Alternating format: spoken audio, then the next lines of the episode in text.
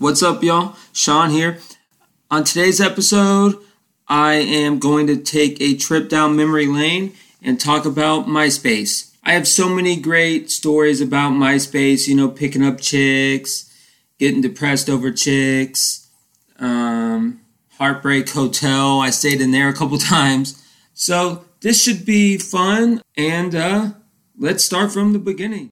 So, according to CBSNews.com, MySpace was founded by several employees from the internet marketing firm eUniverse in August of 2003. You know, there was a core team and the trio that is regularly documented as as the founders are Chris DeWolfe, Tom Anderson, of course, MySpace Tom, and John Hart.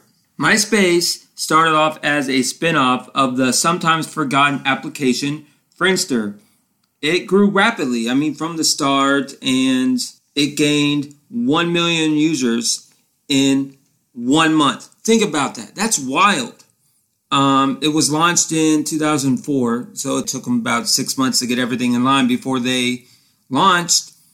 And by 2005, it had 20 million registered users. And of course, I was one of those.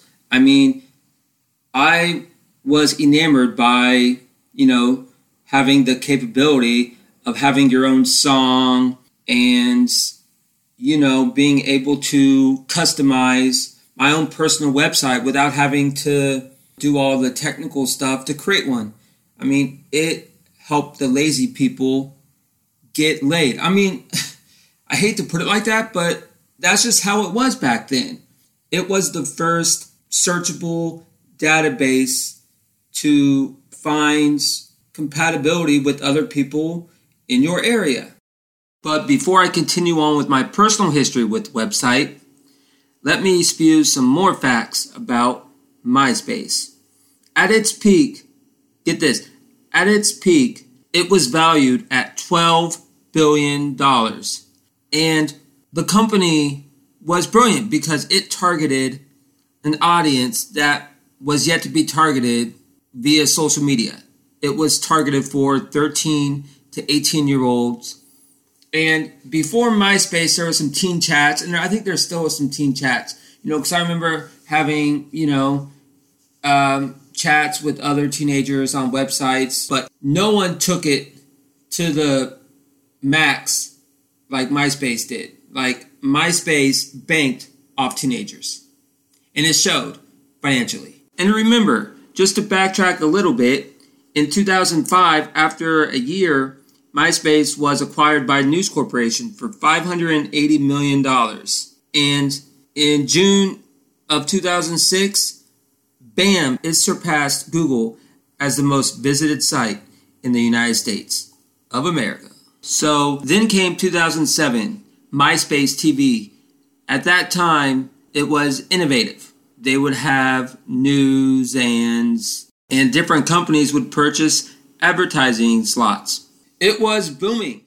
And in 2007, my personal life was too. At that time, if you had a free MySpace account, you could basically stalk people you could do what eHarmony does, but for free. Like you could, you know, track down people from a certain height, certain weight, certain this. What hobbies are you into? What this, this, this. It may seem like it's no big deal nowadays, but then it was huge. There wasn't, you know, this Facebook dating where you could see mutual friends of others. No, this was an open market and MySpace took advantage because at 15, 16, when you're a sophomore, you know, junior, and even the senior year, you could hook up with people from another school basically privately because, you know, you could do your mileage from your school to their school and message privately saying, let's meet here, let's meet there. And half the time, you could cheat and get away with it on MySpace. So it started and it ended about the same amount of relationships, as far as I could tell. From my angle, it was a hookup site. You check out someone's profile and they, oh, you're into, you know, Jay Z, you're into 50 Cent, you're into whatever, because they would play a song right when you right when you clicked on their website. That You would get their song, you would get a blog post if they posted one. You know, you could dive in interpersonally really quick. So relationships escalated really quick. Speaking of relationships, the first relationship that I was in um, got a little messy. And back then, it was easier for you to log into someone else's account because they were people never really signed out like when they were done they just closed the browser so if you knew that someone was on a certain computer, you could go back to myspace.com and act like you were the other person, obviously. So, you know, when this relationship was fizzling, I kind of did it on accident and found out that she was messaging other people.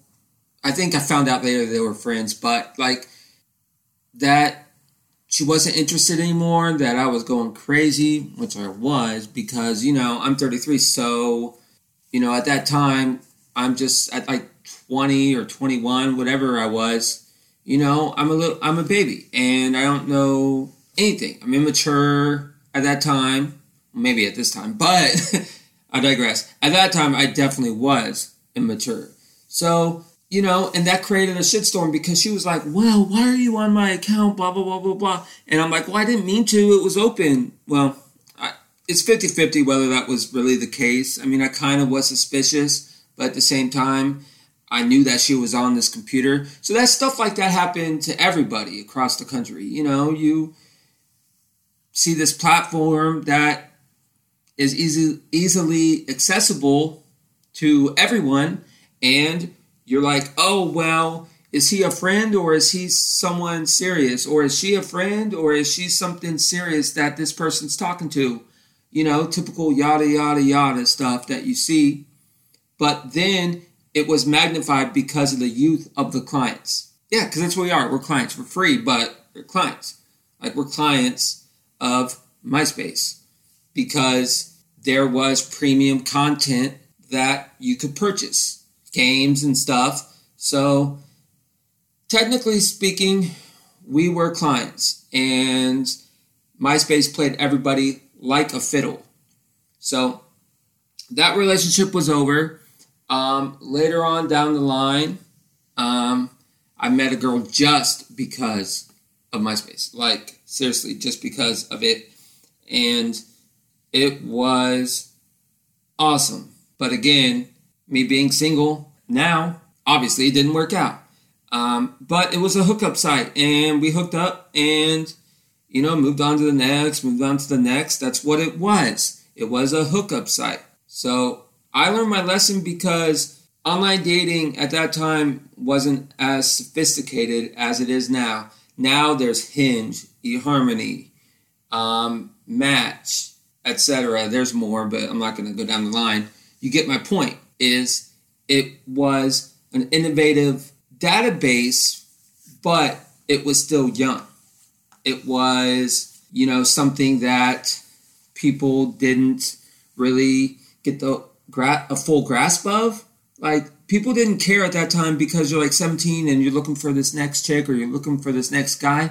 People didn't really think too much about the database other than what's this next person doing. Like if you actually used it correctly, you could get a serious relationship out of it. But people didn't care. Like people just said, "Hey, how far is this person from me?" That's it. Are you available Thursdays? Are you available Fridays? Whatever. So yeah, that happened. And you know, did I message a lot of chicks, getting responses? Sure.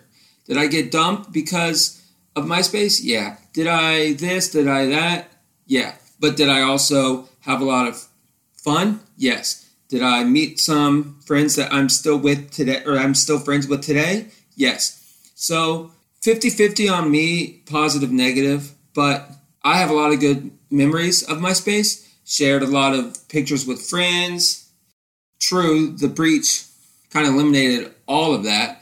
But at the same time, hindsight 50 50, my childhood was enhanced by this website. In June of 2011, Specific Media Group and Justin Timberlake, yes, that Justin Timberlake, jointly purchased MySpace for approximately $35 million.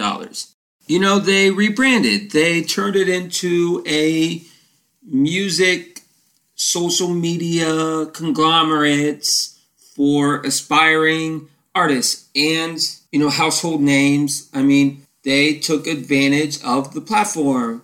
You know, MP3 files sent here, MP3 files sent there. You could easily upload an EP, send it to another um, company. Emails were distributed, you know, through finance firms. I mean, it was a dream for an aspiring artist at that time because in 2011 there was nothing like that as far as social media wise. As you know, time went on, Justin Timberlake saw a market and went for it. Um, got a good deal at 35, you know, and he's made a lot of money on it, you know. Um, but in 2016, it was announced that MySpace and its parent company had been purchased by Time Incorporated. So MySpace has been through the ringer. A lot of people do the rise and fall of MySpace gimmick podcast. I wanted to do something different. I wanted to share my past experiences with MySpace because as I get older, I've learned from a lot of the mistakes I made. Did I cheat on somebody? No. But did I do stupid things? Yes. Am I proud of that? No. But what I am proud of is that you listened to this entire episode. So, if you could, please subscribe, rate, and review us on iTunes. It would be highly, highly appreciated. Also, check us out on Twitter at Cynical Sensibly, Instagram Sensibly Cynical Pod, and you can check out our Facebook group.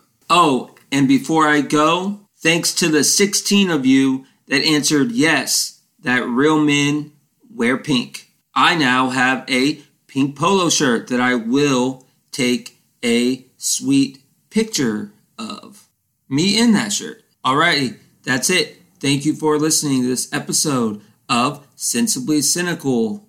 Stay safe, mask up, and talk to you again later.